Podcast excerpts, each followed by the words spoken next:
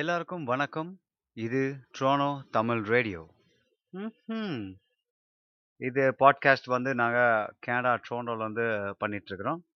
ஒவ்வொரு நாளும் வந்து ஒவ்வொரு டாப்பிக்கில் வந்து நாங்கள் பேசிகிட்ருக்குறோம்.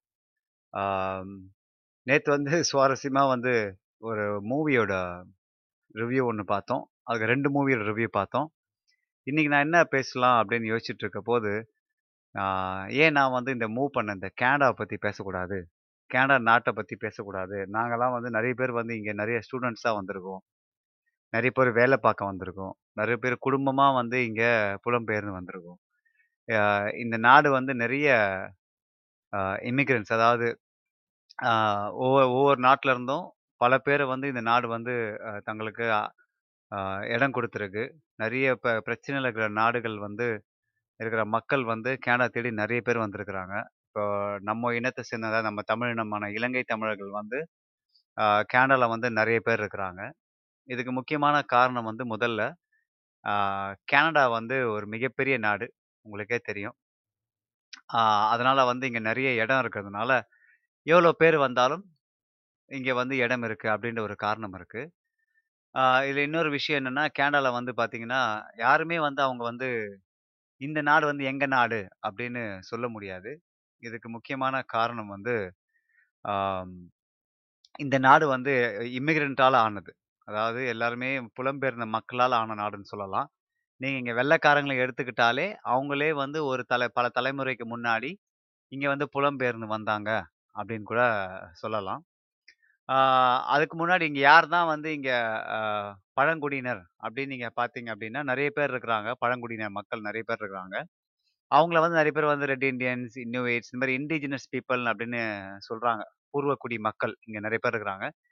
ஆனால் இப்போ அந்த பூர்வக்குடி மக்கள், உலகத்தில் இருக்கிற எல்லா பூர்வக்குடி மக்கள் பழங்குடியினர்லாம் வந்து அவங்களுக்கு என்றைக்குமே வந்து ஒரு பிரச்சனை தான். ஏன்னா வந்து அவங்க எல்லா நாட்டு அரசியல் அரசியல்வாதிகளும் அரு அரசாங்கமும் வந்து அவங்கள ஒதுக்கி வச்சிருக்கு அப்படின்றது தான் உண்மை. கனடாலையும் பார்த்தீங்கன்னா அந்த அந்த நிறைய இந்த பழங்குடியினர்கள், இந்த பூர்வக்குடிகள்லாம் பார்த்தீங்கன்னா நிறைய போராட்டம் போராட்டம் பண்ணிக்கிட்டுதான் இருக்கிறாங்க. அவங்களுக்கு நிறைய அநீதி இழைக்கப்பட்டிருக்குது, அவங்களுக்கு வந்து நிறைய நியாயம் கிடைக்காம இருக்குது. இப்போ கூட சமீபமாக ஒரு பூர்வக்குடி மக்களை வந்து அவங்க குழந்தைகளை வந்து அவங்ககிட்ட இருந்து பிரித்து கொண்டு போய் அப்போ அவங்கள வந்து இந்த வெள்ளைக்காரங்க, அந்த அதாவது ஐரோப்பியா இந்த மாதிரி நாடுகள்லேருந்து வந்தவங்களோட கல்ச்சரை வந்து அவங்களுக்கு வந்து ஃபோர்ஸ் பண்ணி அவங்களுக்கு பண்ணதாலையும் அதை குழந்தைங்களை வந்து மறக்கிறதாலையும் அந்த குழந்தை நிறைய பேர் இறந்து போனதாலும் நிறைய பிரச்சனைகள் நடந்தது. இது வந்து ஒரு விஷயம் தான் தெரிஞ்சிருக்கு, இந்த மாதிரி எவ்வளோ விஷயம் வந்து தெரியாமல் இருந்திருக்கு. ஸோ இது வந்து கனடா கனடா மாதிரி ஒரு நாடுகள்லேயும் வந்து டார்க் சீக்ரெட் இருக்குது அப்படின்றது தான் உண்மை. இப்போ நான் பார்த்தீங்கன்னா நான் கே நான் கனடா வந்து தவ தவறாக சொல்லலை, எல்லா நாடுகள்லையுமே இந்த பிரச்சனை இருக்குன்னு தான் நான் சொல்ல வரேன். இப்போ நான் வந்து கனடாவுக்கு வந்து பார்த்தீங்கன்னா கிட்டத்தட்ட ஒரு ஒரு பன்னெண்டு வருஷத்துக்கு முன்னாடி நான் கனடாவுக்கு வந்தேன். ஏன் வந்தேன், எதுக்கு வந்தாலும் எனக்கு தெரியாது. ஆனால் கனடாவுக்கு வரணும் அப்படின்னு வந்து எனக்கு ஒரு எண்ணம் திடீர்னு தோணுச்சு. என்னோட நண்பன் மூலயமா நண்பன் மூலயமா நான் அதை அப்ளை பண்ணி வந்தேன். அவருக்கு ஒரு அன்ஃபார்ச்சுனேட் சுச்சுவேஷன் மூலமாக அவரால் இங்கே வர முடியல. ஸோ நான் இங்கே வந்துட்டேன். வந்ததுலேருந்து எனக்கு ஒரு என்ன சொல்கிறது, கனடா வரதுக்கு முன்னாடி ஆஹா நான் கனடா போகிறேன், நான் வந்து கனடா போகிறேன், வெளிநாட்டுக்கு போகிறேன். ஏன்னா எங்கள் ஃபேமிலியில் வந்து நாங்கள் முதல் தலைமுறை, நான் வந்து வெளியில் வந்து இந்த மாதிரி படிக்க வந்து அப்படியே லீவ் பண்ணுறதுக்கான ஒரு வாய்ப்பு வந்து எனக்கு கிடைச்சிது. அந்த கிடைச்ச அந்த வாய்ப்பை நான் வந்து யூஸ் பண்ணி கனடாவுக்கு வந்தேன். முதல் தடவை நான் கனடாவுக்கு வர்றப்போ எனக்கு ரொம்ப சந்தோஷம். ஆனால் எனக்கு வந்து இங்கே யாருமே தெரியாது, எனக்கு நண்பர்கள் கிடையாது, எனக்கு உறவினர்கள் கிடையாது, யாருமே இங்கே கிடையாததுனால எனக்கு வந்து கொஞ்சம் பதட்டமாக இருந்தது கனடாவில். ஆனால் என்னை வந்து என்னை ரிசீவ் பண்ணது, என்னை வர வச்சது எல்லாமே வந்து இலங்கை தமிழர்கள் தான். அவங்களுக்கு நான் நன்றி சொல்லணும். அவங்க வந்து எனக்கு கொஞ்சம் வேலை கொடுத்தாங்க ஆரம்பத்தில், அதுக்கும் நான் ஒரு அவங்களுக்கு நன்றி சொல்லணும். அது கனடாக்கு எனக்கு பிடிச்சி போன விஷயம்னா வந்து சம்மர் வெயில் சம்மரில் வந்தேன், வெயில் காலத்தில் வந்தேன். இந்த வெயில் காலத்தில் நான் வரும்போது எனக்கு ரொம்ப ஆச்சரியம். நிறைய பேர் வந்து கனடாலாம் வெறும் குளிர் நாடு தான், அங்கே வந்து வெயில் அதிகமாக இருக்காது அப்படின்னு நம்ம சொல்லுவோம். ஆனால் கனடாவில் வந்து அதிகமான வெயில் இருக்குது இருக்குது உங்களுக்குலாம் வந்து ரொம்ப ஆச்சரியமாக இருக்கும். கனடாவில் வெயிலா, ஐயா கலாய்க்காதப்பா அப்படின்லாம் சொல்லுவீங்க. ஆனால் கனடாவில் சரியான வெயில் இருக்கும். முப்பத்தஞ்சு முப்பத்தெட்டு இந்த மாதிரி நிறைய போ போகிறதுக்கான வாய்ப்புகள் நிறைய இருக்குது. அது மட்டும் இல்லாமல் இப்போ நம்ம ஊர்லலாம் இந்தியாலாம் பார்த்தீங்கன்னா இந்தியா கம்பேர் பண்ண முடியாது. பட் இருந்தாலும் இந்தியாவில் வந்து சூடு எப்படி பார்த்தீங்கன்னா, நம்ம கடை நம்ம சென்னை தமிழ்நாடு எடுத்துக்கிட்டிங்கன்னா ஆஹ் கடை கரையோரமாக இருக்கிற பகுதிகள்லாம் பார்த்தீங்கன்னா கொஞ்சம் குளிர்ந்த காற்றெல்லாம் இருக்கும். ஆனால் இங்கே அப்படி இருக்காது, கண்ணெல்லாம் பயங்கரமா எரியும். ஒரு ஒரு மாதிரியான வெயில் வந்து இங்க கேண்டால இருக்கும். இது நீங்க இங்க இருந்தா மட்டும்தான் அதை உணர முடியும். இந்த சன் கிளாஸ்லாம் நீங்க போட்டு போகலன்னு வச்சிங்களேன், அப்போ கேண்டால வந்து பாத்தீங்கன்னா கண்ணு வந்து என்ன சொல்றது பார்க்கவே முடியாது, நம்ம கண் சிமிட்டிக்கிட்டே இருக்கணும். அந்த அளவுக்கு வந்து ஒரு என்ன சொல்றது பயங்கர பிரைட்டா இருக்கிற மாதிரி இருக்கும். நம்ம ஊர்ல எவ்வளவு வெயில் அடிச்சாலும் அந்த அளவுக்கு கண்ணு கூசாது. ஆனா இங்க பாத்தீங்கன்னா கொஞ்சம் வெயில் அடிச்சதுன்னு வச்சிங்களேன் பயங்கரமா கண்ணு கூசணும். அது மட்டும் இல்லாம நான் வ- வ- முதல்ல வந்ததுக்கு அப்புறம் அந்த சம்மர் தாண்டி நான் ஃபால் அப்படின்றப்போ ரொம்ப அழகா இருந்துச்சு இந்த நாடு. என்னன்னா ஃபால் கலர்ஸ், அந்த வண்ணங்கள் வந்து பாத்தீங்கன்னா ரொம்பவே அழகா இருக்கும். இந்த பார்க்ல இந்த ஒவ்வொரு இடத்துல நீங்க போகும்போது அந்த மரங்கள் வந்து பச்சையில இருந்து அப்படியே கலரா மாறும், சிவப்பு, பழுப்பு, அஹ் மஞ்சள், அந்த மாதிரி நிறைய கலர்ல பா மாறும்போது நீங்க அங்கெல்லாம் போனீங்கன்னா அவ்வளோ அழகா இருக்கும். அதை வந்து நான் ரொம்ப அஹ், ரசிச்சேன் கனடால. ஸோ இந்த நாடு வந்து இவ்வளோ வித்தியாசமா. ஆனா வின்டர் வந்துச்சு, அதாவது பனிக்காலம் வந்ததுக்கு அப்புறம் தான் தெரியுது இந்த இந்த நாட்டில் வந்து பனிக்காலம் வந்து எவ்வளோ கொடூரம் அப்படின்னு சொல்லி. குறிப்பா நாங்கெல்லாம் வந்து கனடாக்கு வந்தப்போ ஆஹ், எங்களுக்கு பெருசா கார்லாம் கிடையாது, சொகுசு வாழ்க்கைலாம் கிடையாது.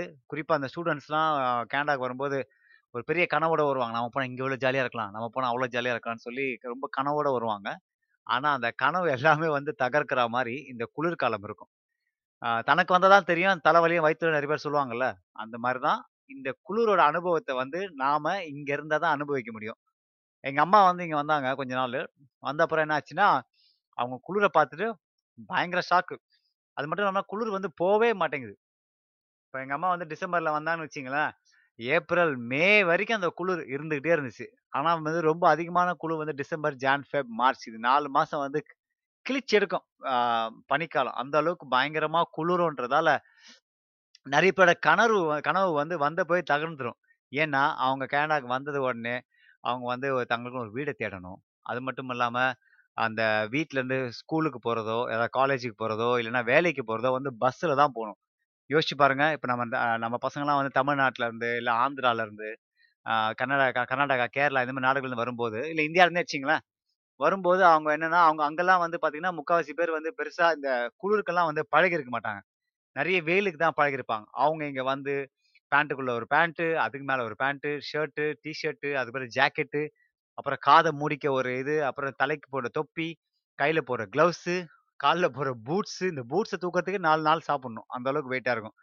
அது மட்டும் இல்லாம நீங்க எல்லாம் வந்து இந்த குளிர்ல உங்க வீட்ல இருந்து பஸ் ஸ்டாப்புக்கு நடந்து போய் அந்த பஸ் ஸ்டாப்ல இருந்து பஸ்ல ஏறி போற கொடுமை இருக்குது. ஐயோ சரியான கொடுமை.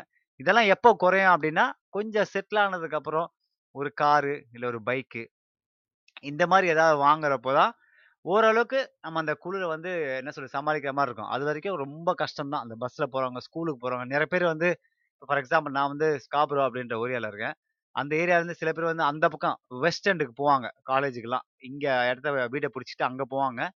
அதெல்லாம் பாத்தீங்கன்னா ஒரு மணி நேரம், ஒன்றரை மணி நேரம், ரெண்டு மணி நேரம் டிராவலிங் மட்டுமே இருக்கும். யோசிச்சு பாருங்க, இந்த குளிர்ல குளிர்லாம் பாத்தீங்கன்னா எப்படி சாதாரண குளிர்ல மைனஸ் தேர்ட்டி மைனஸ் ஃபார்ட்டி எல்லாம் போகும். ஒரு ஒரு டைம்ல மைனஸ் ஃபிஃப்டீன் மைனஸ் டுவெண்ட்டி அப்படின்றது சாதாரணமாகவே இருக்கும். எக்ஸ்ட்ரீம் டெம்பரேச்சர்லாம் அந்த மாதிரி இருக்கும். யோசிச்சு பாருங்க, அந்த மாதிரி குளிர்ல நம்ம பிள்ளைங்கள்லாம் பஸ் ஏறி அவ்வளோ தூரம் போனோம் அப்படின்னா எவ்வளோ கஷ்டமான விஷயம் இல்லை. ஸோ அதனால கேனடா வந்து நிறைய பேர் வந்தாங்க அப்படின்னா அதுக்கு வந்து நிறைய அந்த பெரிய சர்ப்ரைஸாக இருக்கும். எல்லாருக்குமே தெரியும் கேனடா குளிர், அதை பண்ணோம் இதை பண்ணோம் இப்படி மாட்டிக்கணும். இருந்தாலும் அங்கே இருக்கிறப்ப தான் அதோட கஷ்டம் என்னன்னு தெரியும்.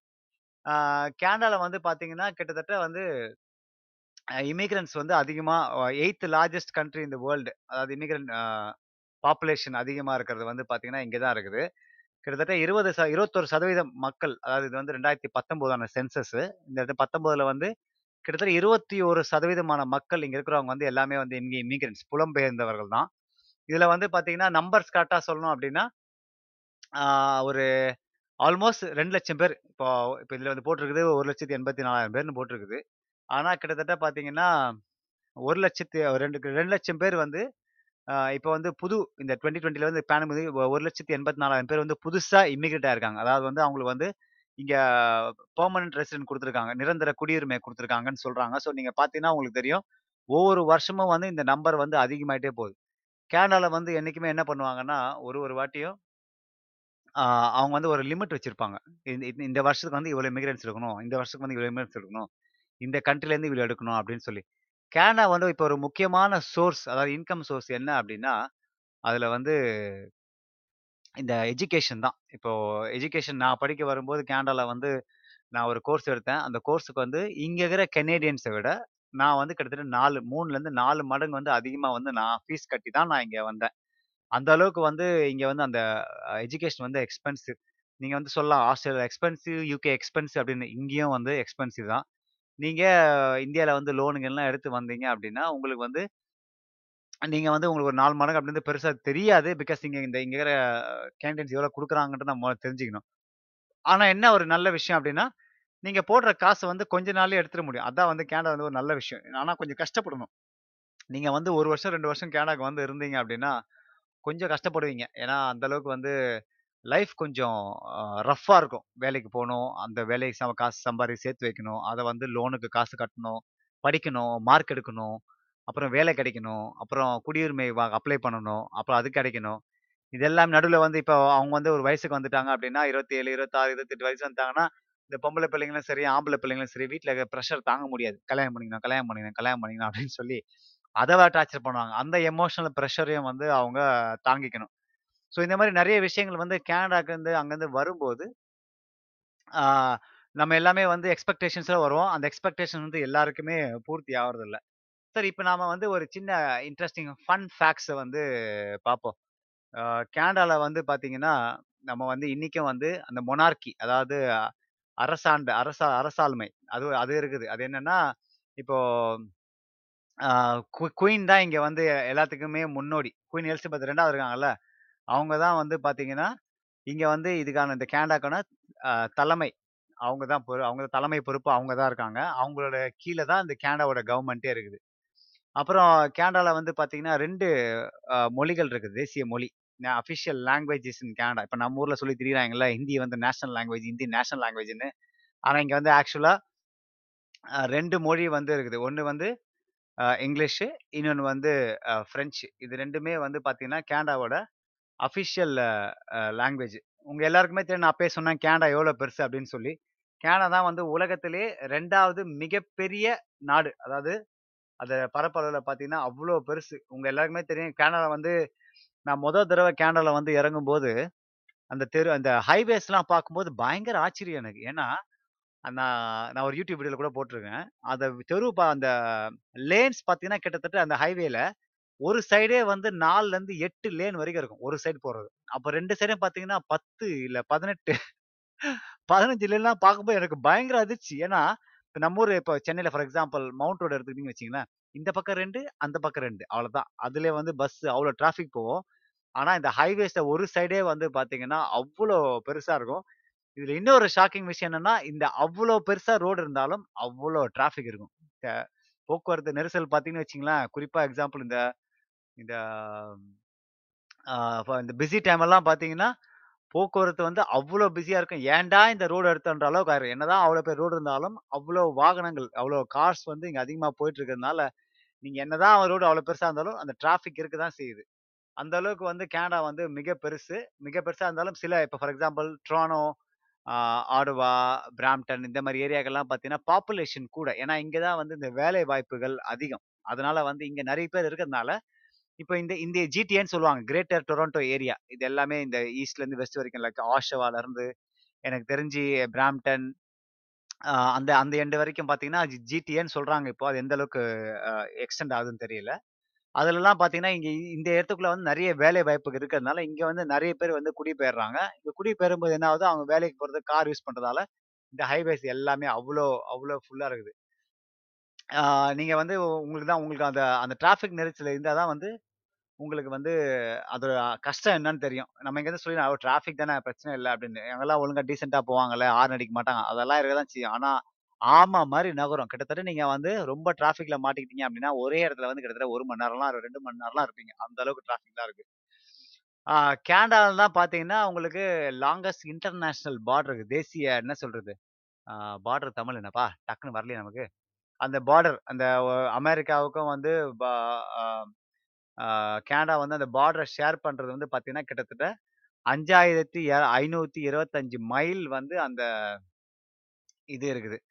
ஆம், என்ன சொல்றது, அதோட மைல்ஸ், அது அது தூரம் இருக்குது. ஸோ அதான் அவ்வளோ பெரிய பார்டர் வந்து இந்த கனடாவும் அமெரிக்காவும் வந்து ஷேர் பண்ண உலகத்திலே மிகப்பெரிய இன்டர்நேஷனல் பார்டர், லாங்கஸ்ட், அதாவது நீளமான இன்டர்நேஷனல் பார்டர் இருக்குது. ஆஹ் உங்க எல்லாருக்குமே தெரியுமான்னு தெரியல, இந்த கனடா அப்படின்ற வார்த்தை வந்து பாத்தீங்கன்னா ஆஹ் கனதா அப்படின்ற அந்த ஒரு பழங்குடியினர் அவங்களோட வார்த்தையில இருந்து வந்ததா சொல்றாங்க. அதுதான் வந்து கனடா அப்படின்னு காலப்போக்கில் மாறுச்சு அப்படின்னு சொல்றாங்க.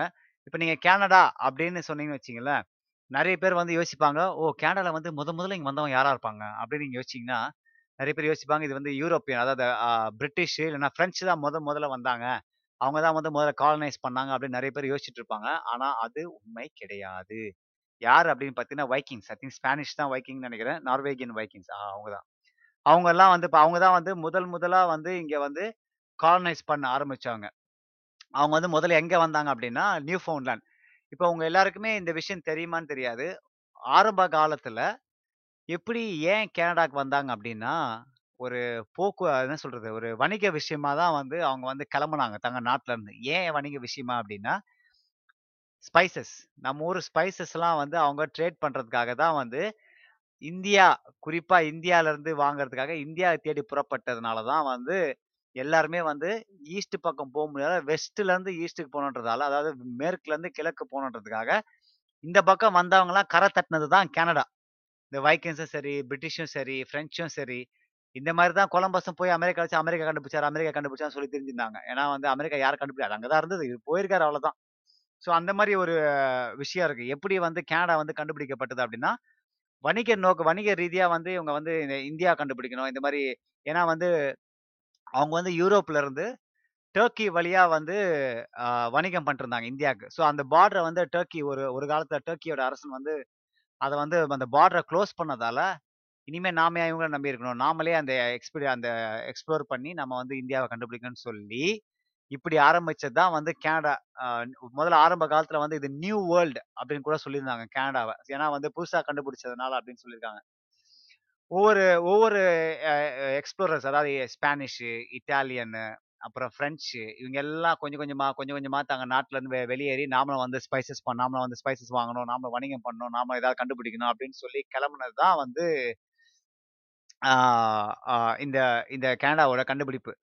உங்க எல்லாருக்குமே தெரியுமான்னு தெரியாது, ஒவ்வொரு ஒவ்வொரு வாட்டியும் வந்து நீங்க வந்து ஆஹ் ஒரு இமிகிரண்ட் வரும்போது ஆஹ் அவங்க வந்து தாங்க வந்து இங்க இருக்கிறது வந்து ஒரு பிரெஞ்சு இல்ல பிரிட்டிஷ் தான் வந்து கண்டுபிடிச்சு நினைச்சிட்டு இருக்காங்க. ஆனா அப்படி நினைச்சீங்கன்னா அது தவறு, ஸ்பானிஷ் தான் வந்து கண்டுபிடிச்சாங்க.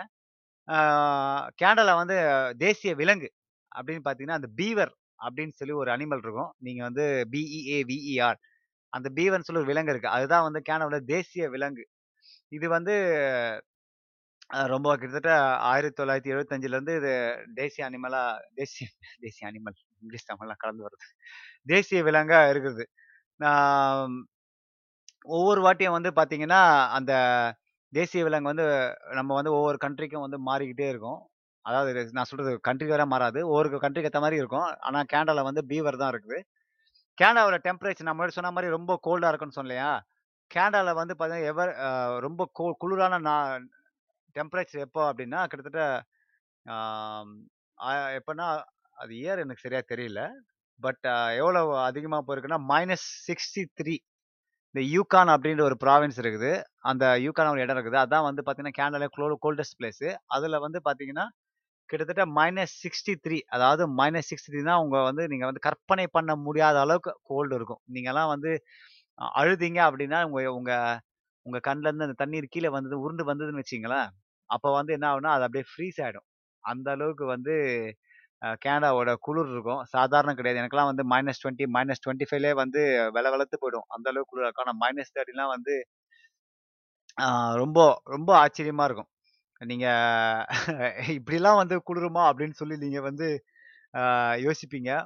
ஏன்னா குளிர் அப்படின்றது வந்து சாதாரண விஷயம் இல்லை கனடால.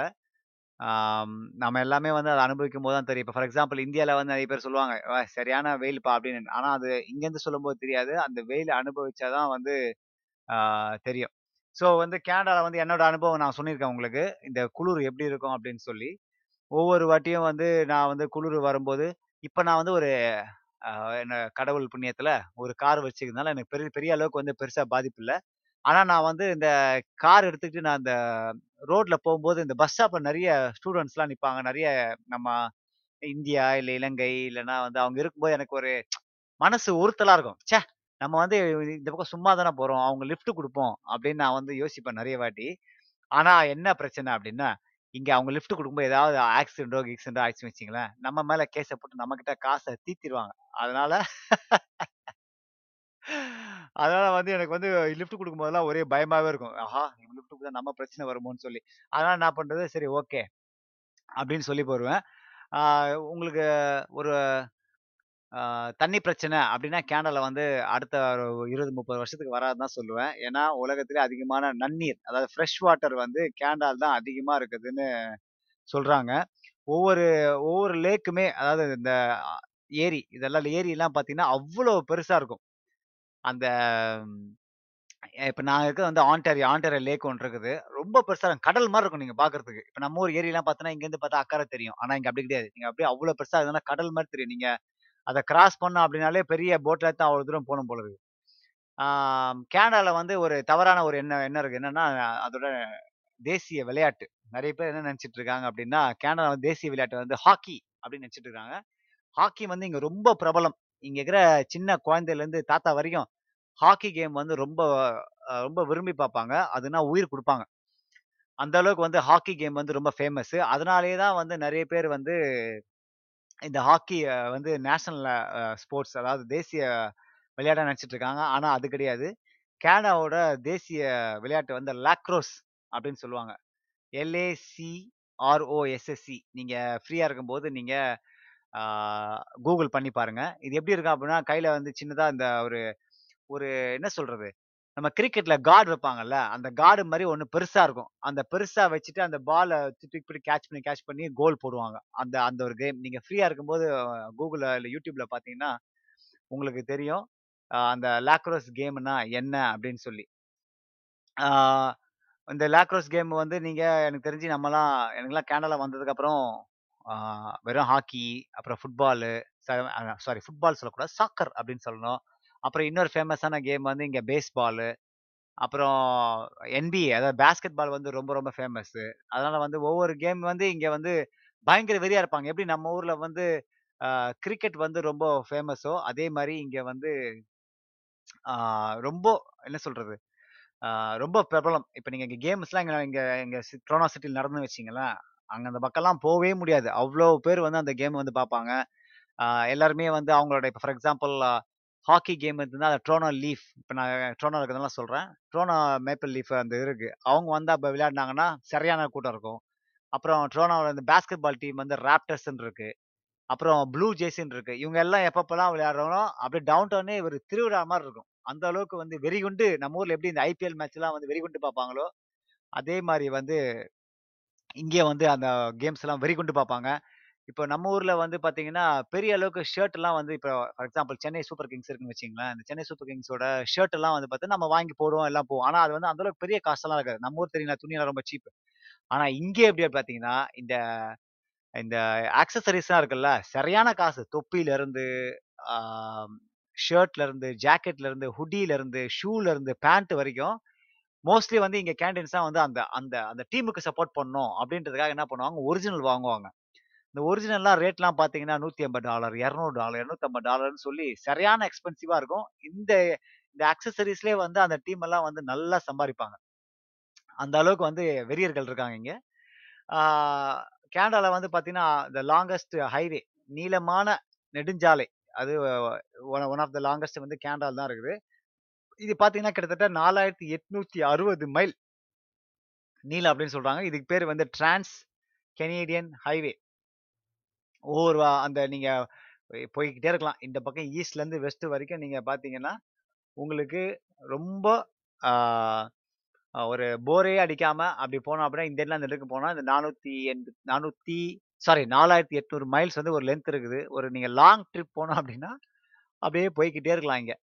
ஆஹ் கேனடால வந்து பாத்தீங்கன்னா one of the long underground shopping complex ஒன்று இருக்குது இங்க. ஒன் ஆஃப் த வேர்ல்ட்ஸ் என்ன சொல்றது biggest underground shopping complex இருக்கு. அது வந்து எல்லாம் நினைப்பாங்க பிக்கெஸ்ட்னா வந்து சைனால இல்லைன்னா துபாயில அந்த மாதிரி தான் நினைப்பாங்க. ஆனால் வந்து ட்ரோனாவில் இருக்குது. It's call Path.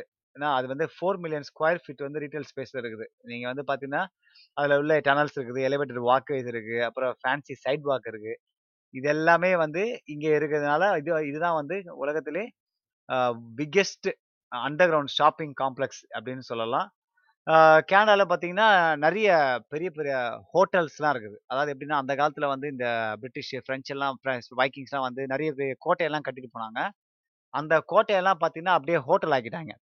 அந்த ஹோட்டல்லாம் பார்த்தீங்கன்னா பார்க்குறதுக்கு அவ்வளோ பெருசாக இருக்கும். அது வந்து நீங்கள் வந்து அது ஹோட்டல் தான், பட் நீங்கள் உள்ளே போகும்போது அந்த அரண்மனைக்குள்ளே அந்த லுக்கு இருக்கும், அவ்வளோ சூப்பராக இருக்கும். ஒரு நாஸ்டால்ஜிக் ஃபீல் கிடைக்கும். ஒவ்வொரு ஒவ்வொரு ஹோட்டலுமே வந்து வித்தியாசமாக இருக்கும்.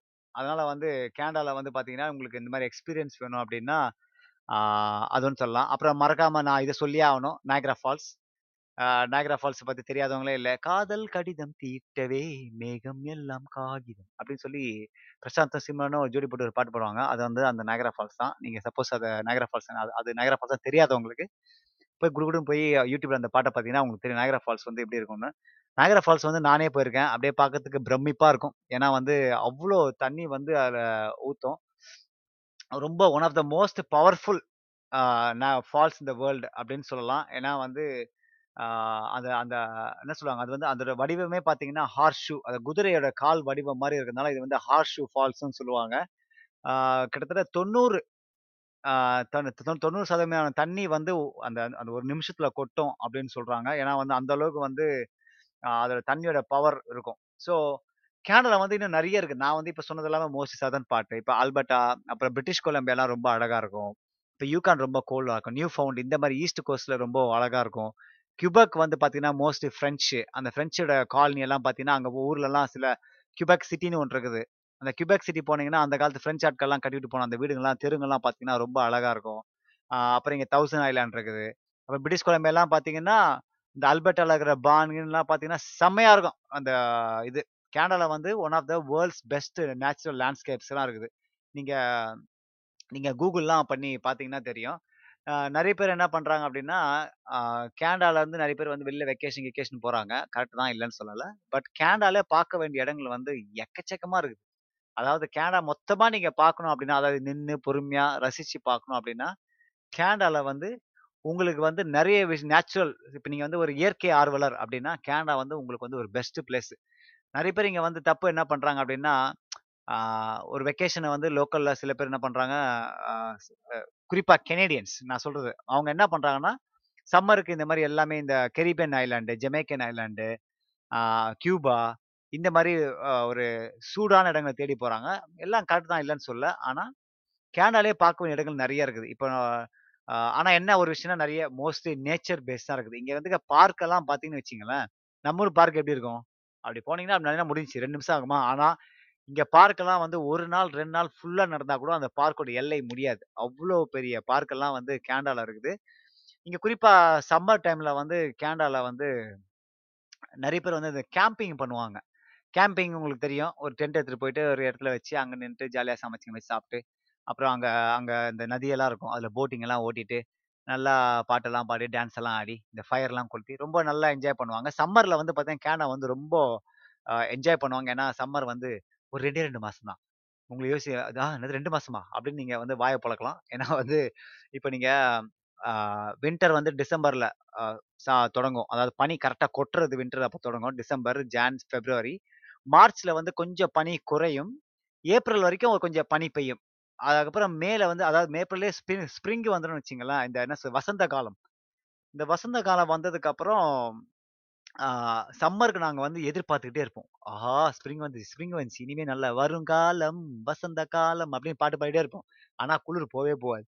எப்போ போவோம் அப்படின்னா ஜூன் எண்டு ஜூலையில தான் பார்த்தீங்கன்னா நல்லா வெயில் அடிக்கும், நல்லா சிறப்பாக இருக்கும். ஜூனு ஜூலை ஜூன் கூட சொல்ல முடியாது, ஜூன் கூட அப்பப்போ லைட்டாக குளிரும் சம்டைம்ஸ்.